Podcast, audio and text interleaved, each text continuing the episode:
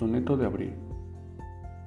Ahora cuando es abril y el mar se ausenta, secándose en sí mismo como un llanto, veo que el amor que te dedico aumenta siguiendo el rastro de mi propio espanto. En mí, tu espíritu presenta todas las sugestiones de un dulce encanto que en mi fuente no se reseca, por no ser fuente de agua, mas sí de canto. Ahora que es abril y van a morir las hermosas canciones de otros meses, así te quiero, aunque te escondas. Amarte una vez todas las veces, porque soy carne y gesto, y venecer como una voz llamada por las olas.